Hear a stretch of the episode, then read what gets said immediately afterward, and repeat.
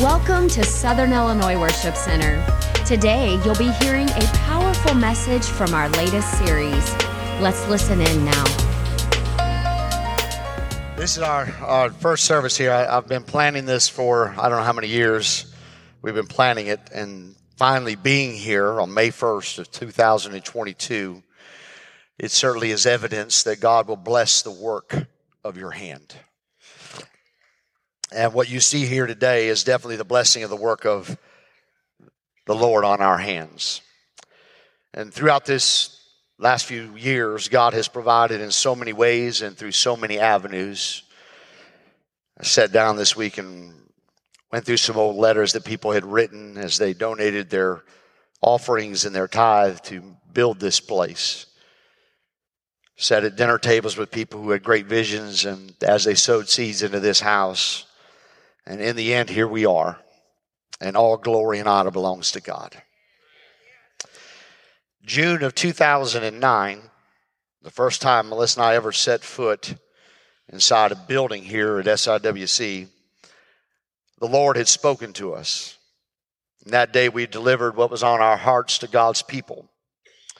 Melissa sang about when God is four days late, he's still on time. And that was a message that the people of SIWC needed to hear. They were a people who had been ravaged by tragedy. And they needed to hear that even though God may have been late on their timetable, God was still on time. The altars were full. God ministered to many people on that beautiful day in June of 2009.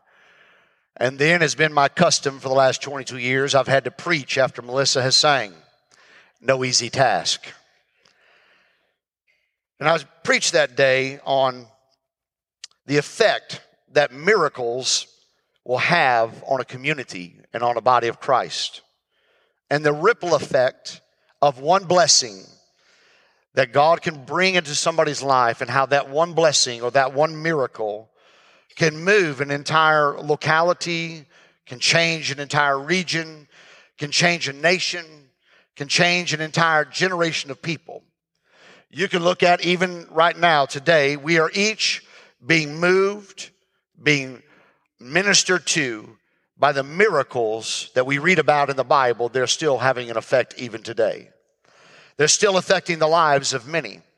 A leap of faith of Elder Irvin and Velda Irvin in 1994 is still having a ripple effect in 2022 the miracles that happened at Radio Tabernacle on 13th Street, and then the miracles that happened in what is now Auditorium C are still going to happen here in this auditorium because the move of God has a ripple effect across our lives.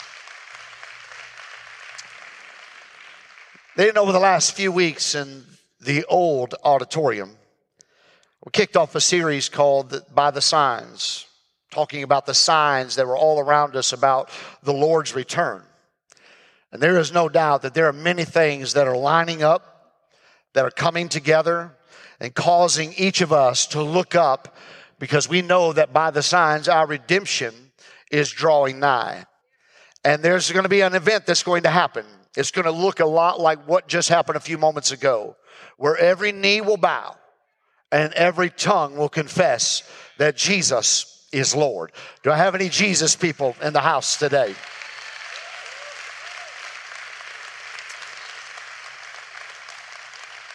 And I truly believe we have arrived at the greatest season, not just of this church, but at the greatest season of the church.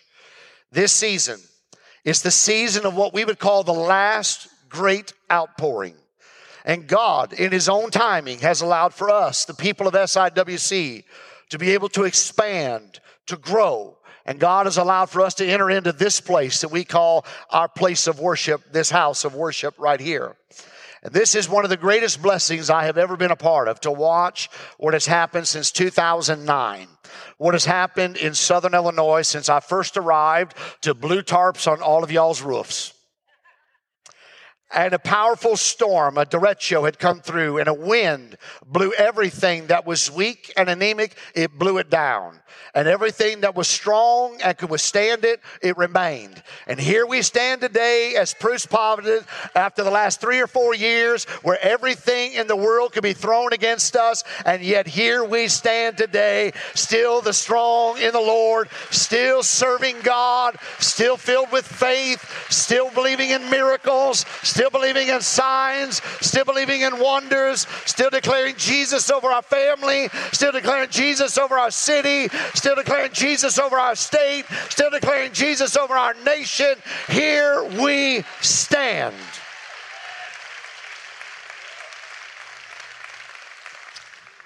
And it's May 1st.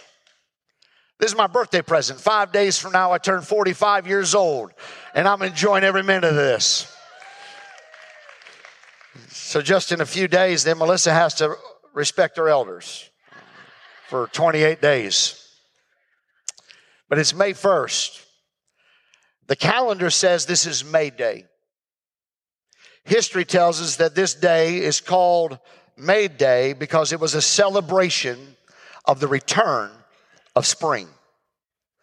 It's to celebrate, and I believe this wholeheartedly. I believe I want to celebrate. I celebrated on Thursday when it hit 80. It's a celebration that the cold, dark, gloomy days are finally over and the sun begins to stay up longer and it's warmer and there is no white stuff on the ground. There is no brown stuff in the trees or in the grass. And green things begin to happen. Flowers begin to bloom and the dark cold dreary days of winter are over and growth has returned. It's a celebration. And here we are on may the 1st may day and after two and a half years of cold, dark, gloomy days where you've had to wear a mask, you've had to stay separated, here we are to celebrate that we get to all be together in one room and open up our mouth and shout praises unto God and celebrate that the dark days are over and growth has returned. And I can't find a better time for the church to celebrate than today. To celebrate that growth has coming, that things that were in hibernation, things that you thought were dead, are going to come back to life in you. You think your children are dead. But I came to tell you that today is a celebration, that the days of dark gloominess are over, and things that were dead, when the sun hits them, it's getting ready to come out of hibernation and begin to grow again. Our sons and our daughters, our old men and women are being revived and dreaming dreams and seeing visions Joel didn't call it Mayday. Joel said, This is that. Then on Peter, when he stood up on the day of Pentecost, he reiterated it. He didn't say this is May Day. He didn't say this is Pentecost Sunday. He didn't say, he said this is that that was spoken of by the prophet Joel. That in the last days, saith God, I will pour out my spirit on all flesh. Those things that were dead, those things that were in hibernation, those things that had lost their color, those things that had lost their bloom, when the sun begins to rain down on them, they're getting ready to come back to life in you. And there's no better time than now, May Day. The first of May, May Day. And so this is May Day for our church. We have waited a long time to be in this room. But there's a different May Day. Our May Day is one of celebration. But then there is another May Day, and it's the May Day of the lost. And for them, it's not a day of celebration. For them, it's a mayday, it's a call of distress. That they're in trouble, that they need somebody to throw them a lifeline, somebody to come in a boat of safety and pull them out of the waters that they are drowning in and bring them in, let us say, to the old gospel ship.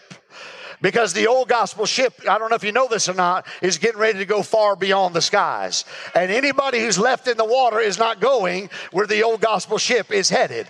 So while they're crying out Mayday in distress, it is incumbent upon the church to answer the distress call of the world and turn the old gospel ship to the direction of the lost and the dying and the hurting and the depressed and the distressed and pull them up with the lifeline of the word of God God and put them into the old gospel ship so they can have a different Mayday. A celebration of what God is doing in their life as well. No better day for people to come out of debt and distress and discontentment. In 1 Samuel chapter 22, David was on hiatus of you, if you will, of his dream and his anointing in his life. And he winds up in a cave called Adullam. And at Adullam in the cave, uh, his family came. My family came today. His friends came who were in debt. My friends who were in debt today, you came today. His friends that were in distress, they were stressed out, they came into the cave. And my friends that are stressed out, you came into the house today. And then there were people who were discontented, they came into the cave at Adullam as well. So you have people in debt, people in stress, and people in discontentment. Each of them wind up in the cave at Adullam with a man who had an anointing to be king. And they went into that cave, people in debt, people in distress, and people in discontentment. A few years ago, when I came to Southern Illinois, there was a spirit of poverty all over this place. There was a spirit of we're not worthy of what the blessings of the Lord are today. But God anointed, and let me just be just me today. I believe that God called Melissa and I to this place, and there is an anointing on our lives. And you may came into the cave in one way, but if you'll follow the man of God and the anointed of God, when we come out of this cave, you'll be the mighty men of God. You'll be the mighty women of God. Your family will be blessed. Your whole house will be blessed. Your family's going to get saved. Your finances are going to be an amazing state if you'll come out of the cave and fight the good fight of faith. And so I'm asking you today to come up out of your cave of depression, come up out of your cave of stress, come up out of your cave of discontentment, come out of your inferiority, come up out of that, and let's take the old ship of Zion to a great place.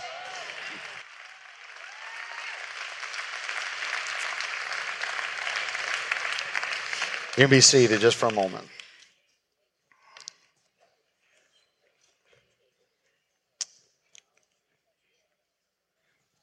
Covered the 1st of May. The 1st of May is interesting, but so is the year that we enter into this sanctuary. The year is 2022. The Bible is filled with typology and numerical code. And I would tell you that we're entering into one of the most prophetic seasons that we have ever encountered. For instance, in 2022, we're there in what we would call the Gregorian calendar. And then we're also then in the year 5782 on the Hebrew calendar. It's all right, we got doctors there, we're good. This so we're in 2022 on the Gregorian calendar. Then we're in 5,782 on the Hebrew calendar. And so this is the first time in history that there has been a match between the Gregorian calendar and the Hebrew calendar. And so when we get into numbers like that, there is a lot that we can learn from biblical numerology or what we would call biblical typology. So in the Bible, the number 10 is the number of deliverance, it's the number of governance, it's the number of law, or it's the number of redemption. And in our world, we use the number 10, we use it like this we say decades. So we have entered into a new decade. About two years and five months ago, we entered into a new decade. This house in 2020 was moving in great moves of God's Spirit the Lord was moving in our midst. We began that year by giving God our very best, our first. On January the 1st and January the 2nd, we had what was called Purpose, Purpose Conference. And during that conference, the Lord moved in some magnificent and mighty ways. Then we, as we began that new decade, that we were starting something fresh and we were starting something powerful. You could say that as we entered into that decade, that there was a completion of a cycle and the start of a new cycle. And the church was moving at lightning speed. We were moving in great directions towards God. And I was on a plane flying back to meet with the original members of the church to have a meeting with them and talk vision with them and spell out what the next few years was going to look like, the next five years, the next 10 years. And as we begin to lay that out to them or get ready to lay that out to them, we get phone calls that the church has to shut down. And all of a sudden, instead of moving like this, there was an emergency brake put on everything and everyone. And all of a sudden, every ounce of momentum that we had going in this direction has now been stopped. There was a pause, there was silence. And then, may I say, everything was masked. Now, I can't speak for everybody. Let me just speak for this house that I believe that God called Pastor Melissa and I to lead. I felt then and I feel that way as strongly now as I did then, that the enemy was doing everything in his power not only to derail the destiny of this house and of your lives, but the enemy was doing everything he could to prevent you from ever getting to your destiny and from ever getting to the dreams that God had over your life. The enemy was trying to derail this nation. The enemy was trying to derail our state, derail lives, and derail people's finances, and derail your jobs. This is what the enemy, his desire was to derail it. Now, the enemy didn't mean to delay it, the enemy meant to derail it. He had no intention of delaying it. He wanted to derail everything in your life. Now we know that as we stand here today, that it was not a denial at all. We stand here today still where God intended for us to come to in this place.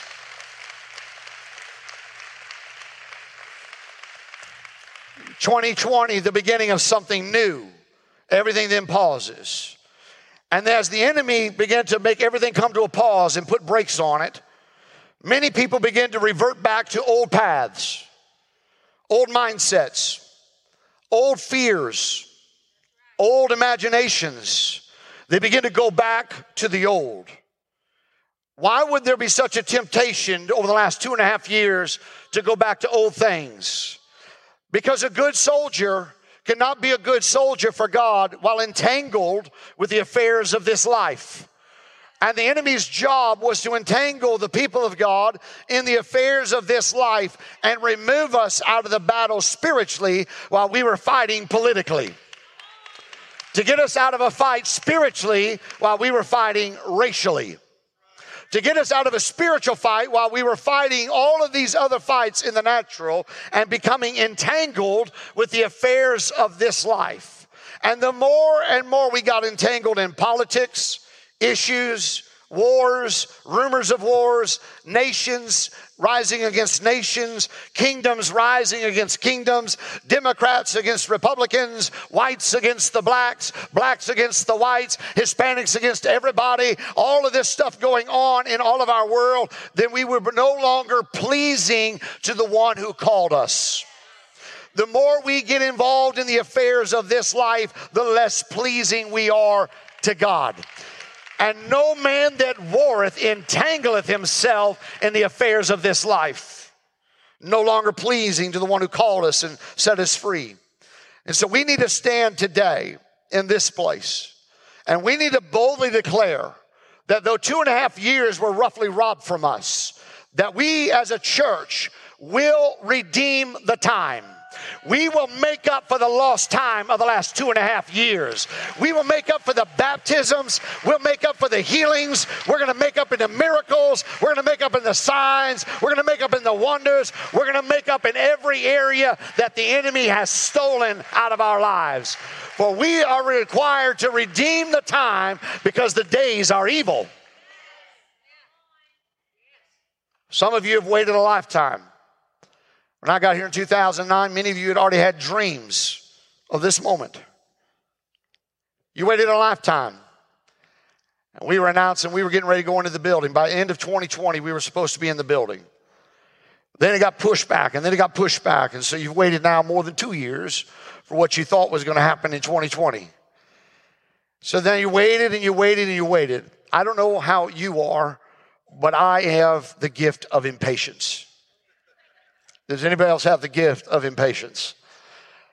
One time I said, I wish the Lord would teach me patience. And Sister Finney told me, she said, Pastor, I don't think you want that because tribulation worketh patience.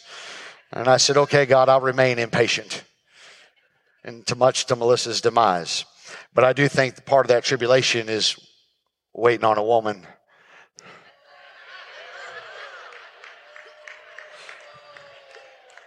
And all you fellas are smiling at me right now, but you won't amen me because you're going to have to pray for your ribs. Fellas, tribulation worketh patience. So just play another song and wait for the rest of the makeup to go on. She'll be beautiful after three hours. And all of that waiting and we walk into this place, and I pray, like you and me, we were overwhelmed with emotion of what God has done in this place. And I would tell this church today is not the end of a thing, today is the beginning of something. Today is the beginning of a whole new season and new chapters and new stories for this church. This is our moment. This is our season and our time of divine visitation from God. You can feel it. I walk into the sanctuary, there'd be saws and there would be hammers and people yelling and lifts going up and down that need greased, all kinds of stuff going on. And yet, there was such a peace in this room.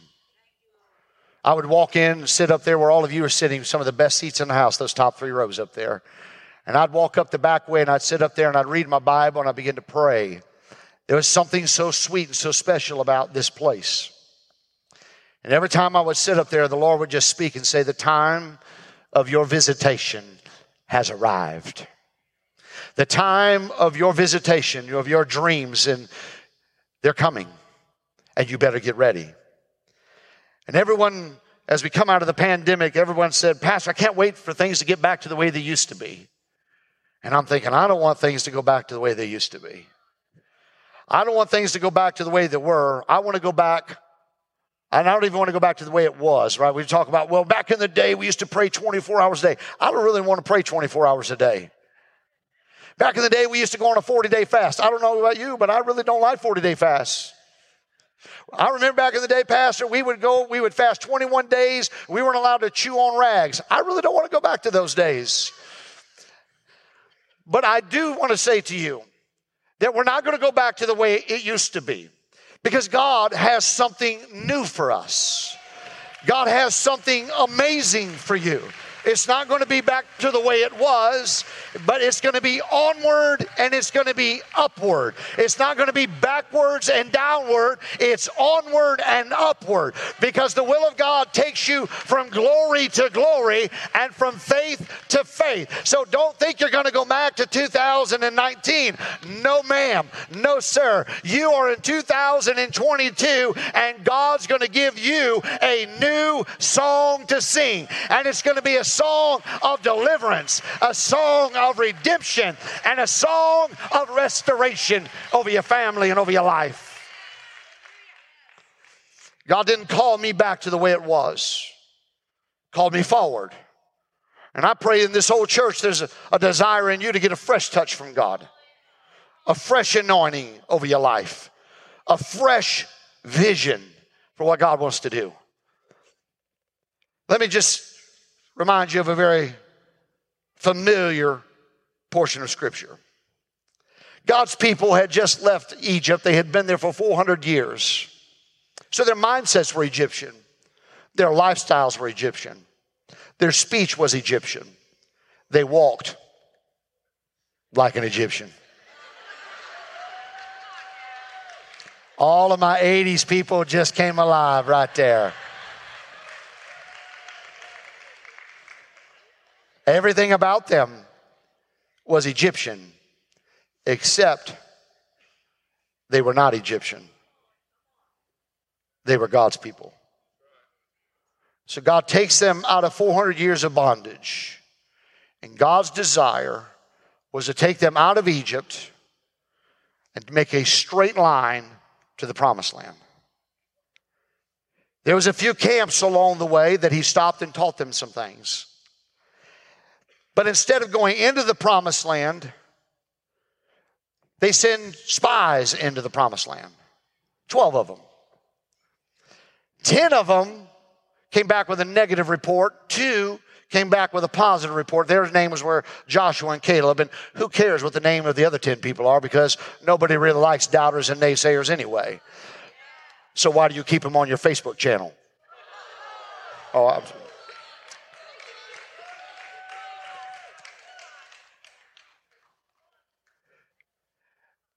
on their way from Egypt to the promised land, they never encountered a giant. There was never a giant as they walked out of Egypt. There was no giant when they were camping. There was no giant when they got to the river. It was when the 12 spies went in. That is when they encountered their giants. When they got to the promised land, they finally recognized that the promised land wasn't just going to be easy for them to take. They were building their faith all the way there. We can't wait to get to the promised land. oh, that guy's really big. I don't think we can get into the promised land. And I want to caution SIWC that we've been waiting for this moment for a long time. And we, may, we thought we encountered some giants. We didn't encounter any giants getting into this building. We encountered some delays. We encountered some governors that didn't want to release things off of ships. We encountered some politics. We encountered some other things, but we did not encounter any giants. So, as we get into the building, I want to remind you that the battle is just starting and it's not ended, it is just starting.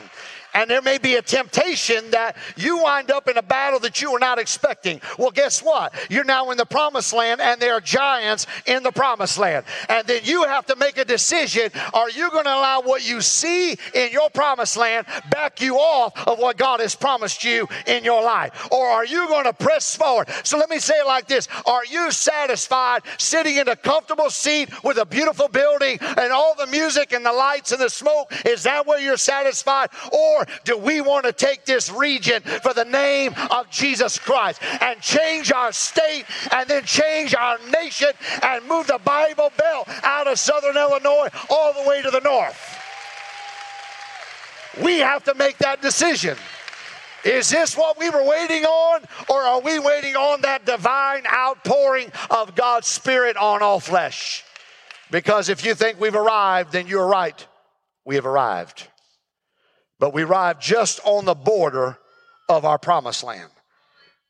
See, the Palestinian covenant that God made with them, God gave the people of Israel 300,000 square miles.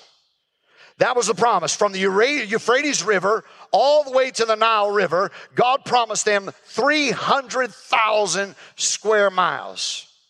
At the height of the rule of King Solomon, they only possessed 30,000 square miles. They stopped possessing what God had promised. They got satisfied with a tenth of what God had for them. And it is incumbent upon us to not get satisfied with a tenth of what God has for us. He promised us this entire region from Interstate 64 to the confluence of the rivers to the south to the borders of Indiana to the borders of Missouri all the way down to Kentucky. And I'm not going to be satisfied with one service on a Sunday in this building. Pastor, you need a break. Uh, God will give Pastor Evan and Pastor Melissa and me the grace to do 19 services a weekend if it means we're in the will of God. And I believe this is a time to pull out all the stops, take the emergency brakes off, take the seat belts off, take your religion off, take your tradition off, and let's go for everything that God has for our lives.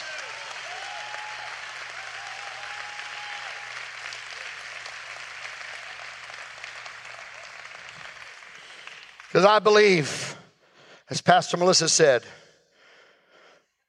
There are a lot of people, even right now, under the sound of my voice, in this building, those of you that are joining on the broadcast, there are a lot of people that need miracles. There are a lot more souls that need to be saved. If you don't believe me, don't go right when the light turns green. And you'll find out real quick that the person behind you needs Jesus. And if they kept it up, you were going to arrange the meeting. Our world needs Jesus. In our own country, on the far west coast, a woman can basically murder her child up to 28 days and no investigation. I think our country needs Jesus. In our own state, we have billboards as people enter into our state that say and are promoting abortion in our own state.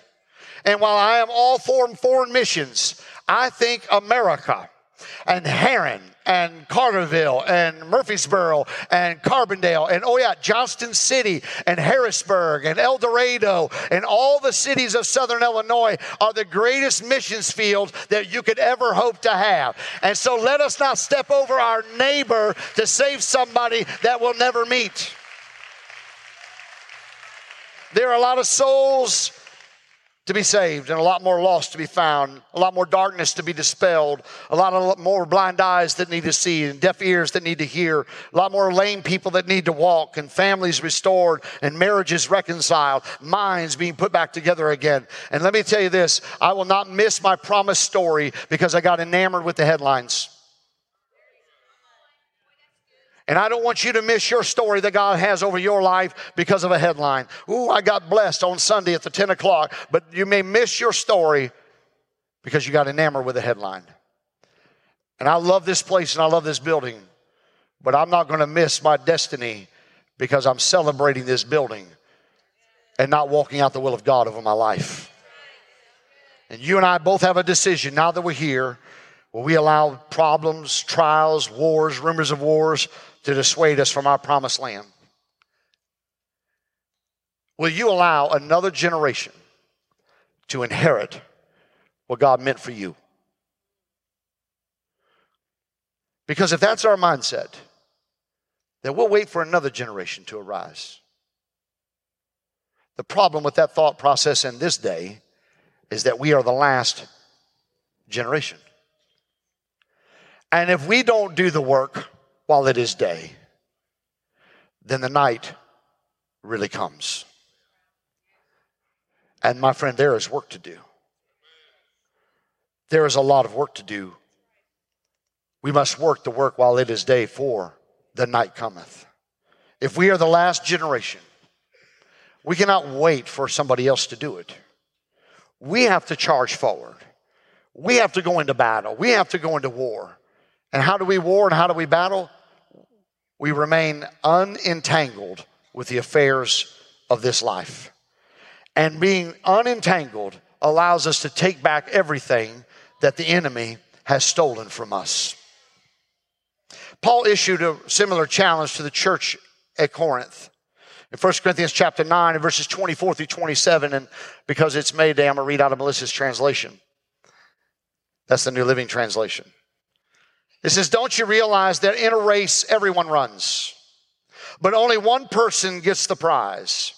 So run to win. All athletes are dis- disciplined in their training.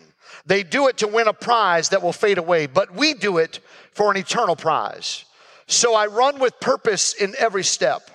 I am not just shadow boxing. I discipline my body like an athlete, training it to do what it should. Otherwise, I fear that after preaching to others, I myself might be disqualified. I run with purpose in every step that I take. Everything we do in this house is a church on purpose. We are a church on purpose across the aisle and then across the street and around the world. Why? Because there has to be purpose in every step that we take. Everything that we do in this house is not on accident. It is on purpose, for a purpose, and with a purpose. And that purpose is the same purpose that Jesus Christ came for, and that's people. And we are here to win people to Jesus Christ and to make Jesus famous on the earth. That's the purpose of everything that we do. So may I say to us, let us keep the main thing, the main thing, the main thing.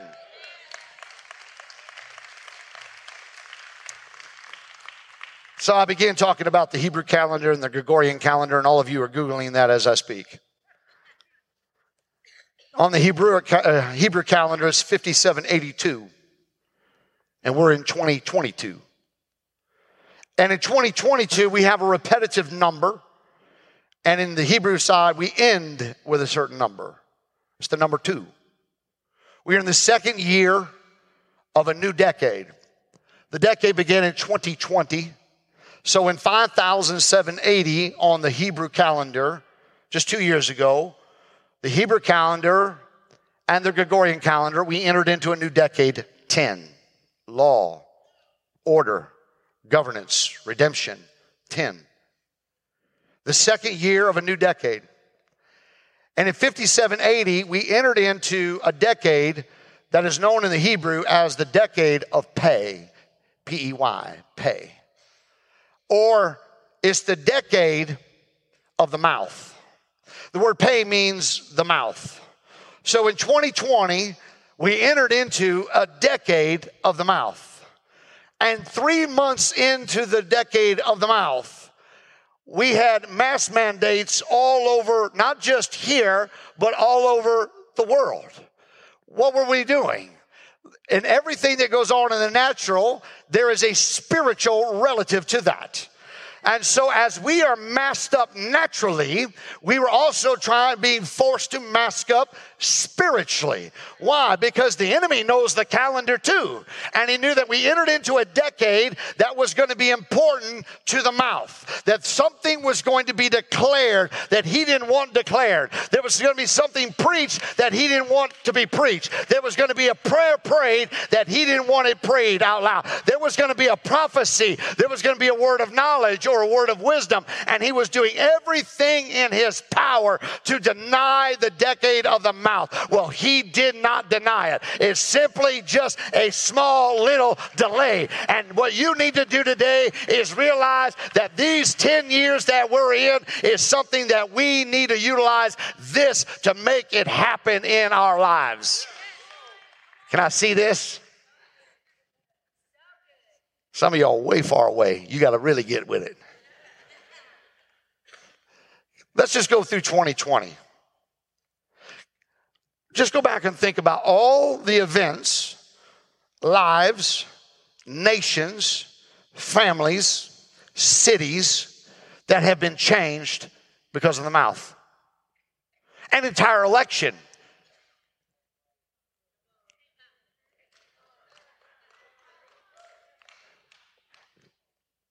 Race wars. socioeconomic wars,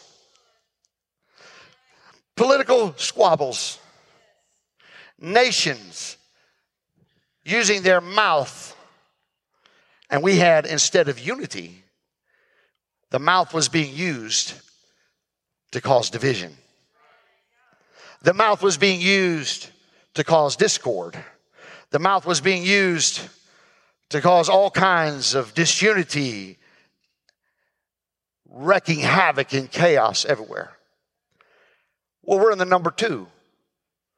We're the second year, and the number two is a number for union or division or even disunity. And we can look around our world today, and I really don't even have to bring the headlines up. You know that we're in a world right now that is filled with disunity and division and discord.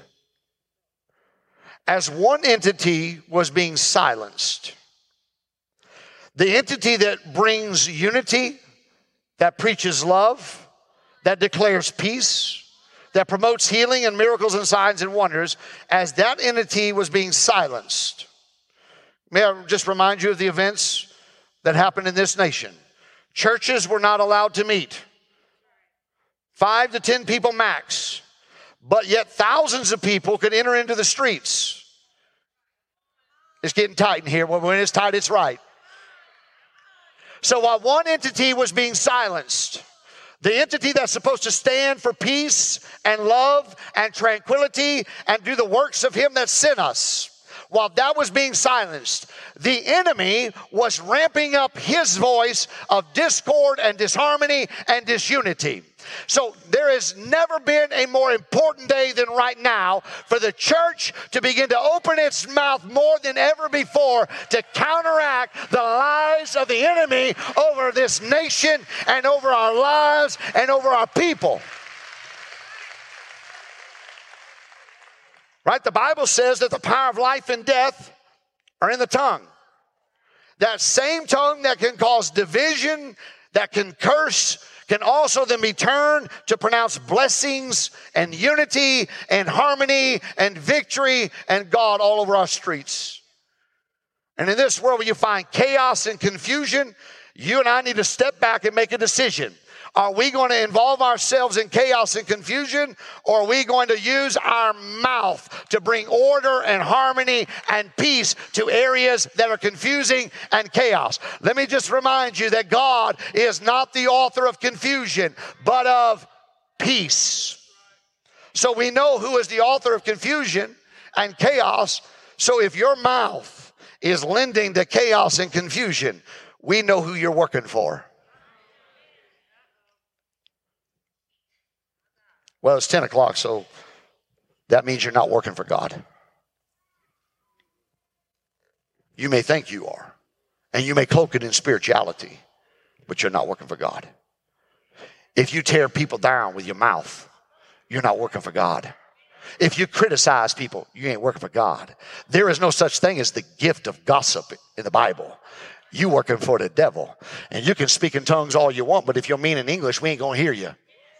And it's time for the church to get our mouth off of each other and get our mouth on the enemy and get our mouth being used by God and stop tearing each other down. And we need to start building people up. So what? They made a mistake. Be graceful to them because you might make a mistake tomorrow and they may be the ones that are going to extend you grace. The decade of the mouth. What we say is important. So we entered into a new decade. Now we're in the second year, so we're in the decade of pay. But now we are in the year, which is the second letter of the Hebrew alphabet, which is the letter that is called Bet, B E T. So we're in the decade of pay, the decade of the mouth, and we've entered into the year called Bet. So pay equals mouth, but bet equals home. It means the home. So we are in the decade of the mouth, but in the year of the home or the year of the house. The first word in scripture begins with an enlarged bet letter. And people, the biblical historians and theologians say that that letter begins to represent the house of creation. Because in Genesis chapter 1, God began to create the heavens and the earth. It began with the enlarged letter of Bet. So it's the house of creation that God is doing. And inside of that Hebrew letter, which as the decade we're in is the letter Pay, there is what they call a hidden letter. And in the hidden letter of the, the letter Pay, and it's going to appear on the screens behind me, is the letter Bet. So here we are in the decade of the mouth, the letter Pay, and inside of the letter pay is the letter bet or the house. So I just want to talk to you for a few moments as a Pentecostal minister about the mouth over your house because we are now in the year, uh, in the decade of the mouth, but we're in the year of the house. So I want to ask you, what are you going to say in this year over your house? What are you going to declare with your mouth over your marriage? What are you going to declare with your mouth over your finances? What are you going to declare with your mouth over your children? What are you going to do with your mouth over your friends and your family? Are you going to speak Jesus or are you going to put curses and demise over their life? Or are you going to open up your mouth over your house and declare that God God is the head of this house, or you're going to say, As for me and my house, we will serve the Lord. What will you say over your house?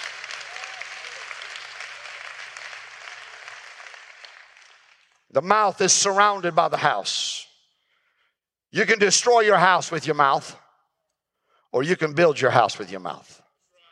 You can destroy your marriage with your mouth, or you can build your marriage with your mouth.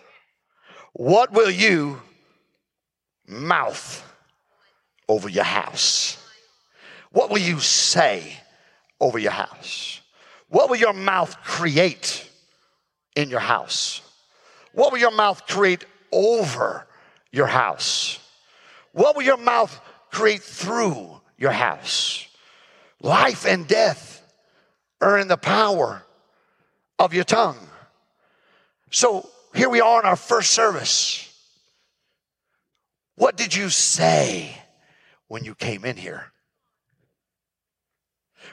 Were you mad about the parking? I'm gonna come over here. Were you mad that we didn't have hot coffee? Were you mad that somebody didn't open your door in the parking lot? We Christians have gotten spoiled. You'll walk through 17 inches of snow to get your stuff for French toast at Walmart.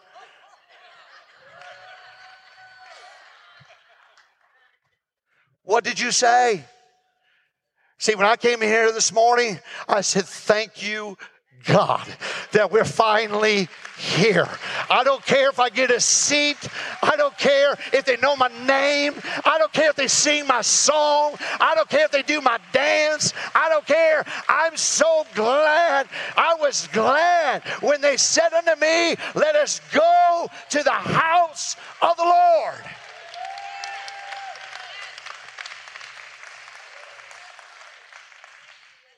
So I want to take a few moments and I want to counteract those people who have a mouth on this house that is not building up.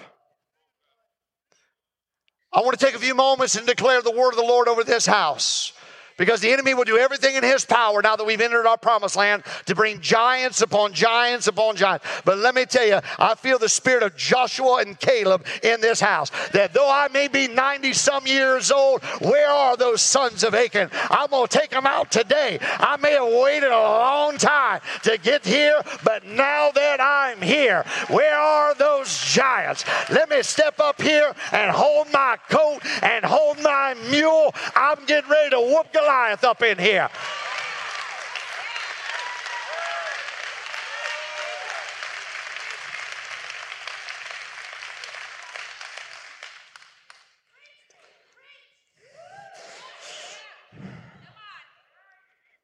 We're going to make some declarations over this house. I'm going to go faster than you can say them, but they're going to appear on the screens. This is God's house. This is not Pastor Jason's house. This is not Pastor Jason's church. You don't go to Pastor Jason's church. You don't go to Pastor Melissa's church. You go to God's house. This is his house. And one day when they either carry me to my grave or I meet you in heaven, somebody else will step to this pulpit and I pray that they declare just like I am that this is God's house. This is God's house. And this is God's house by the word of the Lord. In Philippians chapter 2 and verses 9 through 10, we declare that Jesus is the Lord over our spirits, over our bodies, and over our souls. He is the Lord. The disease that is in my body is not in control. Jesus is Lord over my body. He is Lord over my spirit, and He is Lord over my soul. 1 Corinthians chapter 1 and verse 30 and Philippians chapter 4 and verse 13. The Lord is going to give us, give us wisdom. He's going to give us righteousness. He's going to sanctify us and He is going to continue to redeem us. And we can do all things through Christ Jesus who gives us the strength. There may be some things that you think you cannot do on your own, but I do not want you to put your mouth on what you can do. I want you to put your mouth on what God can do. And God can do amazing things through you. And then you can declare with your mouth over your house, I can do all things through Christ Jesus who gives me the strength. Psalms 23 and Philippians chapter 4 verse 19, the Lord provides for us. I suffer no lack. We are not in the economy of the world. I don't care what the stock market does. Let me just say this to you. While churches all around this nation were closing, they didn't have the finances to stay open. This church was an oasis in the middle of the wilderness. We poured more money into this building and into ministry than we ever have before. And giving didn't go down, giving went far above any expectation. So, my friend, we're not in the economy of the world. And I know some of you are watching your crypto right now. We are not of this world. We are in this world, but we're not of this world. And God will continue to bless this house. And if you do the will and the word of God over your life, I promise you, I have never seen a tither not blessed. I have never seen a tither ever walk in curses. God will bless your giving. And this house is a tremendous house of giving. And look around you, my friend. God has blessed your giving. The Lord provides. We suffer no lack. God supplies all of our needs, not according to what our government has, but according to his riches in glory by Christ Jesus. We do not fret. We do not have anxiety about anything. I do not have a care because my mind is renewed by the word of God. Therefore, I walk in peace. I sleep in peace. I go to work in peace. I drive through energy in peace.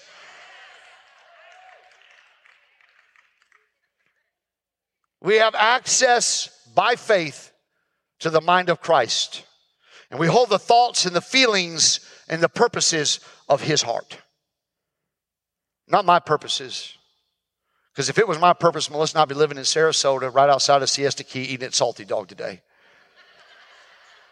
Instead, God took our prayer to move south and said Southern Illinois, to which I wanted to send God an atlas. And here I still am. Not your purposes, not your thoughts, not your feelings, but the mind of Christ. We are believers, we are not doubters. We hold fast to our confessions of faith, and we choose every day to walk by faith and not by sight. Our faith then comes by hearing, and hearing by the Word of God. And Jesus is the author, and He is the finisher, and He is the developer of our faith. Jesus is. Not my circumstances, Jesus is. And the love of God has been shed abroad in our hearts by the Holy Spirit. His love abides in us richly. We keep ourselves engaged in the kingdom of light, in the kingdom of love, in the word, and the wicked one cannot touch us. Above all else, we will seek the kingdom of God first and his righteousness. We will do away with everything that we get in the way of us performing the will of God for our lives. If we do this, God will supply everything we need to complete what he has commissioned us to do. I declare over this place, the Lord is my light and he is my salvation. And the Lord is the strength of my life. I will fear nothing and I will fear no one. We declare that we are healed corporately. We are healed individually. How are we healed? By the stripes of Jesus Christ. We may not be in that old building anymore, but guess what? The healer is still here, and it is by his stripes you are healed. So we claim healing now. When Jesus was standing in front of a crowd, he just said, Heal them all. And everybody was healed. So we claim healing now. We claim it in Jesus' name. And then we eagerly wait and anticipate the physical manifestation of that healing to come to pass. We believe in healing.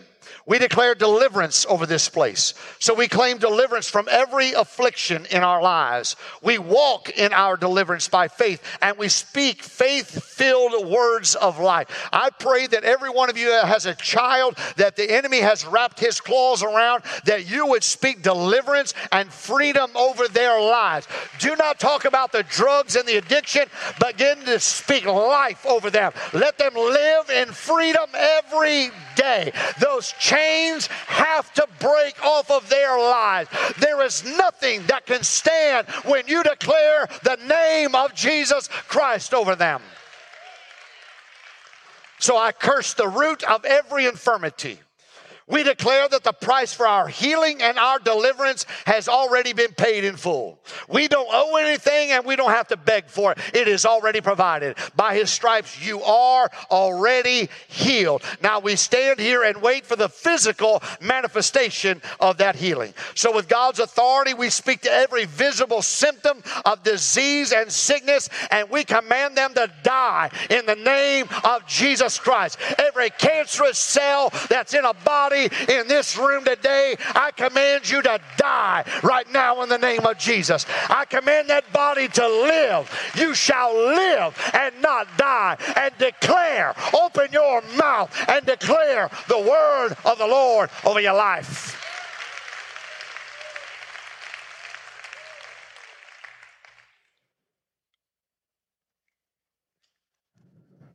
One of the little things I've been saying to the staff is we got to get this done. I want Imogene to see the building.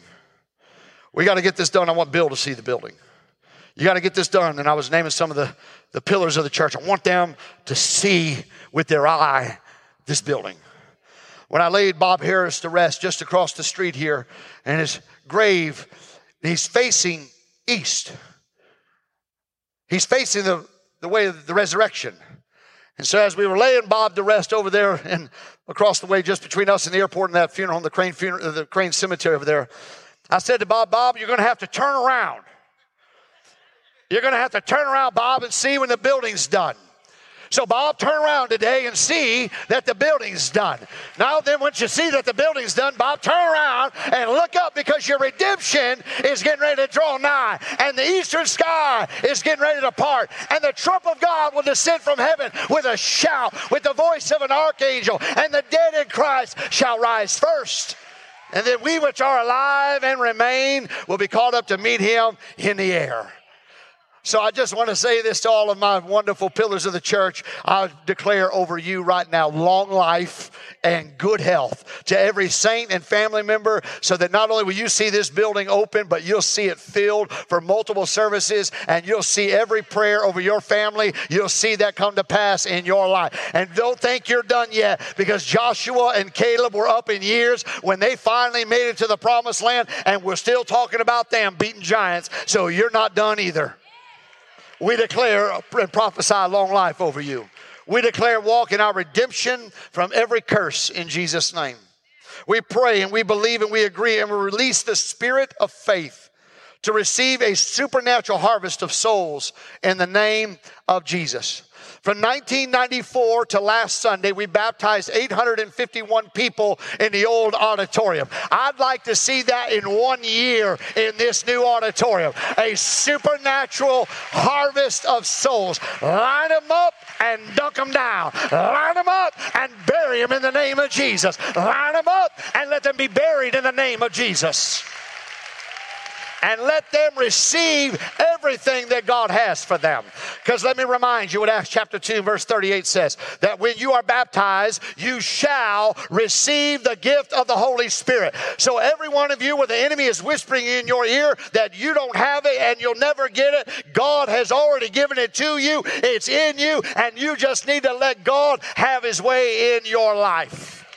Because let me just say this too we are unapologetically a spirit filled church. We will not apologize for the Spirit of God moving in this place. I'll not apologize for people shouting and running and leaping and worshiping and people being healed and delivered and set free. I will not apologize. In fact, I wanted more and more and more a supernatural harvest of souls in this place.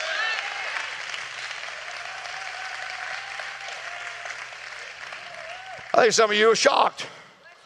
You mean this is a spirit filled church? Yeah, that was the whole point of we are a non denominational church with a Pentecostal flair. And what we mean by Pentecostal flair is we're going to be a little demonstrative because you don't know the cost of what it took for me to get right here on this day in this house. You don't know what it was like. You don't know, you don't remember the dark nights of my life. You don't remember the times that God got a hold of my life. So you might as well just sit there and watch a moment. It might just get loud in this place because I remember where I came from, and I remember what He brought me from. How many of you remember?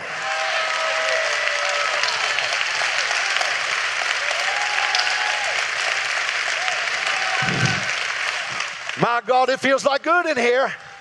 It feels like SIWC in here.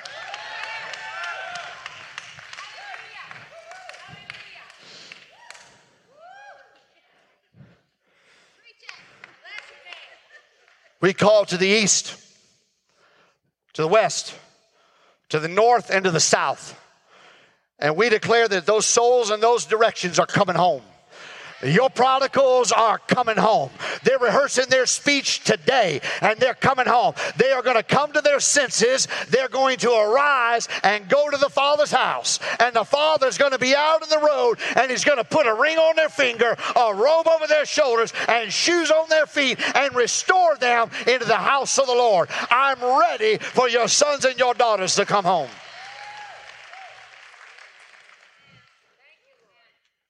And if we're going to have a harvest, I declare workers in the field in this house. Though the harvest of souls is plenteous, the Bible says the laborers are small in number.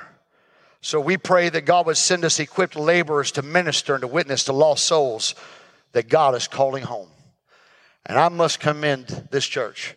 You are a giving church and you are a serving church.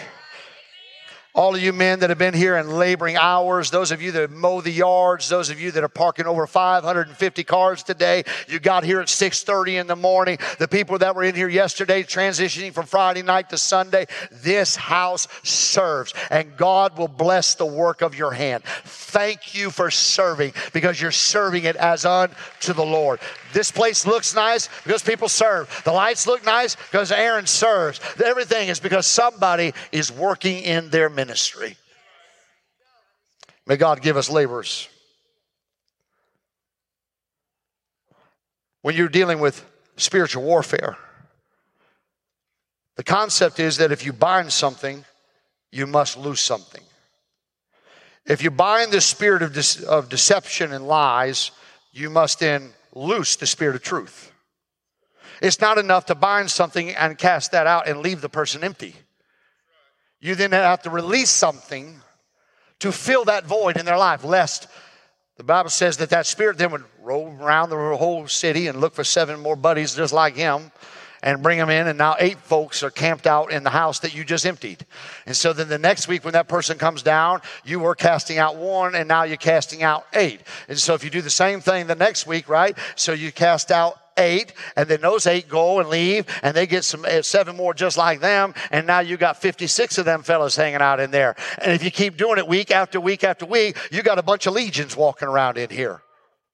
So, if we're going to bind something up, we have to release something. So, uh, when we begin to declare this over our lives, it's not enough to say, Satan, I bind you. Yeah, I, Satan, I do bind you, but I loose Jesus Christ in this house. I let, I want him to be free to do whatever he wants to do in this church. Why? Because it's his church. I didn't die for the church, he died for the church. So, Satan, we bind you, but we loose the spirit of truth and of love. That's Jesus, right? We loose Jesus Jesus in this place.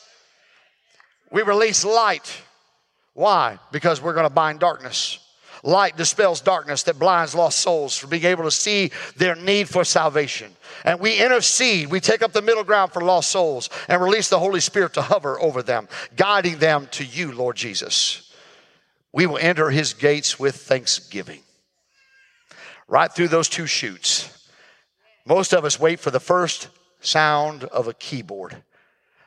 Bible says to enter his gates. Like y'all should be doing it out in the lobby because we got Crown Brew coffee. I know Pastor Evan was shouting and running the aisles the other night when he came in here. He was entering into his, his courts for Thanksgiving. So we enter into this place. This is going to be a praising church. I don't know if you heard this or not, y'all was overwhelming this sound system. So Pastor PJ is going to bust out them 20 other speakers, and next week we got something in store for you. We enter into his gates with thanksgiving, his courts with praise. We give thanks to him and we praise his name. We will praise God's name in song and we will glorify him with thanksgiving. We release faith in God's people to come boldly before his throne of grace. And we pray that freedom of expression to be given to us in prayer, in worship, and in praise. So, Lord, we believe and we receive boldness right now to enter into the holies of holies to draw near to God fearlessly and confidently. We receive mercy, we find grace that is sufficient for us in our times of need. We are bold towards Satan. We're bold toward demons and spirits and sickness and disease and poverty. We take authority over every stronghold in our lives. We take authority over every stronghold in this region. We take authority over any stronghold that hinders the move of the Holy Spirit. We take authority over any stronghold that would bind up your life and your marriage and your family. We are bold towards Satan. And we declare over our region, our land, that God will restore the prosperity to this region that it had in the past. That every resource of Southern Illinois that has been robbed from Southern Illinois, that God is going to restore the resources of Southern Illinois. This is not little Egypt. This is the heartland of America. And when the heart begins to pump, the body will live. And so we command the enemy to restore back every everything that was stolen from this region. Your jobs, your factories, every area that the enemy has been stealing from this region, we tell him to take his hands off of it. And this house and this region will be an oasis in the middle of a wilderness. This will be a refuge from despair. We declare these things over this house. We put down deep roots, deep roots of trust in God. The scripture says that they bore roots downward and fruit upward. So, Lord, help us be bold. The psalmist wrote in Psalm 127 he said, Unless the Lord builds the house, they that labor, they labor in vain. For 13 years, Melissa and I took a baton of faithful leadership, my brother and sister Irvin. And we asked the Lord to help us build this house. I think my last count to the board was we've spent somewhere between eight to ten million dollars in building programs in the 13 years that I've pastored here. We supported our churches in South America, Pastor Pete. We added a new nation. We're now in Suriname, Trinidad, and Guyana. We built orphanages in Africa, sent missionaries to Honduras. This church has run with purpose and with faithfulness. We've built city parks. We bought police cars when the cities could not afford them. We invested over $100,000 into our local community in one year. We put basketball goals in so the kids could have something to do. All of that in an effort to allow the Lord to build this house. God has blessed the work of our hand. We stood faithful to the call to the vision and to the word of the Lord in building this house. Pressure, get it done, get it done, get it done. We're building to the speed of your giving, became our mantra. The more you give, the better you give, the faster we build. And here we stand in a building that God built. And I know Pastor PJ and the team. The other day we were sitting together at lunch and I looked around the table and most of them have been with me for a lot, a lot of years. Many a morning praying, many a morning devotions, 21 days of prayer and fasting. I would buy them gallons of water and they knew what was coming. 21 days of fasting for the staff working all night. Back in the day when You Shine was on a Wednesday night, we would tear the entire building down on Sunday, rebuild it on Monday, and have rehearsal on Tuesday. A lot of years of labor, sacrifice, dedication. Pastor Evan and Melissa and I averaged over 260 services a year for 10 years. A lot of years sacrifice, dedication, consecration, and prayer. And as we began the process just a few weeks ago of moving from the old auditorium into the new, when I would walk the walk from the coffee shop in the old building and come down the hallway, come into the new foyer, and come in walking through the chutes, there was an old psalm that would ring in my ear. In the time of the writing of this psalm, David was at the lowest point of his life. He was asking God for forgiveness. He was asking God for forgiveness because of the sin that he had had with Bathsheba and then the follow up sins and the cover up.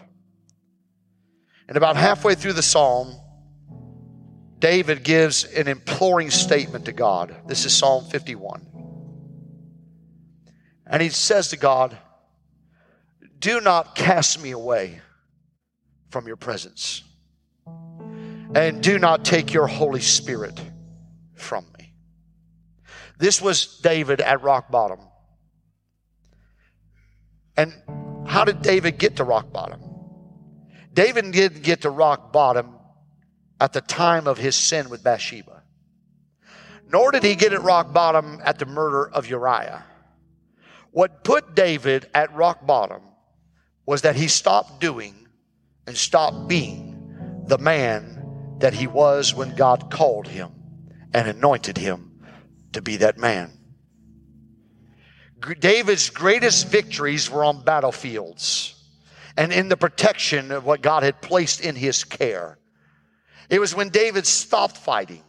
It's when David stopped heading out to war. It's when David looked at what God had placed in his care and no longer wanted to protect that. That is when failure came to David's life. And I recognize that today we're not standing here in a despairing place like David. But I cannot allow a mountaintop experience as a celebration of May Day and opening day here and what God has allowed us to accomplish. I cannot let this day go by and let us lose sight of this truth. We cannot even make it out of this building without the presence of God. We can't make it another day without His Spirit. What got us here was His presence and His power. And what will take us to tomorrow will be His presence and His power. So, if you would, would you just bow your heads with me? Heavenly Father, I want your presence to be in this place. I ask you, Lord, that your spirit would continually be empowering your people. Lord, that you would put your people into the proper places at the proper times with the proper words in their lives. May your spirit continue to empower us to be all that you have called us to be.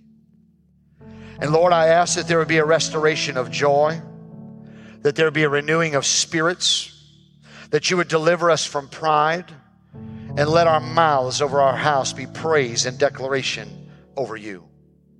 May we be reminded that we did not get here by ourselves, but it has been by your power and your might. And Lord, we will continue to depend on you. For Lord, you know we cannot make it without you. And so, Lord, as I stand here before this great amount of people, I tell you, Lord, that we dedicate this place to you. We dedicate this place for your glory. We dedicate this so that your spirit would reside here. And Lord, cast us not away and never remove your presence from us.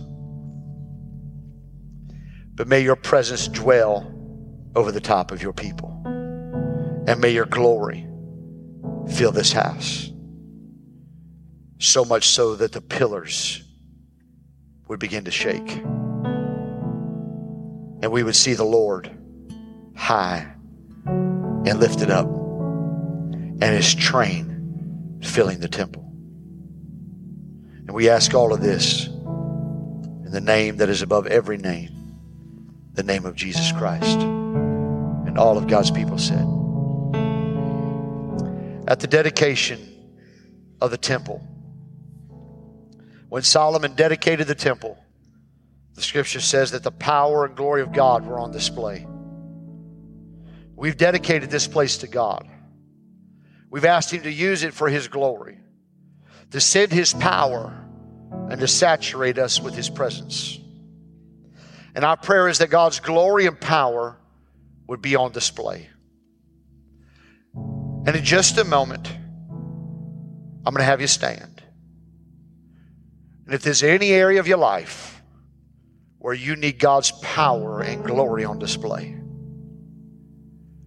when we stand, our prayer teams are available to you. Pastor Evan and Pastor Melissa and the team are going to sing one more song, and our prayer teams are available during this song. And this is our time to worship and our time to be prayed for. The scripture says to call upon the elders and let them anoint you with oil and lay hands on you. And so when we stand, that's what I'd ask that you would do. This is God's house. And He builds this house. This is God's church. And I want God to build His church. And if I ask God to build the church, I'm asking God to build you.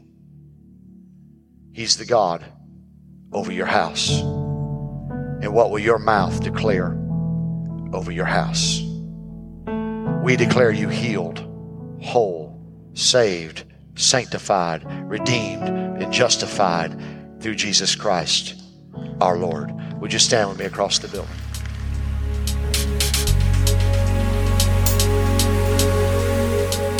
Thank you for listening today. Be sure to check out our podcast weekly, subscribe to our YouTube channel, and follow us on Facebook and Instagram. You can also visit siwcenter.org to find out more information about Southern Illinois Worship Center. Be sure to join us right here next week.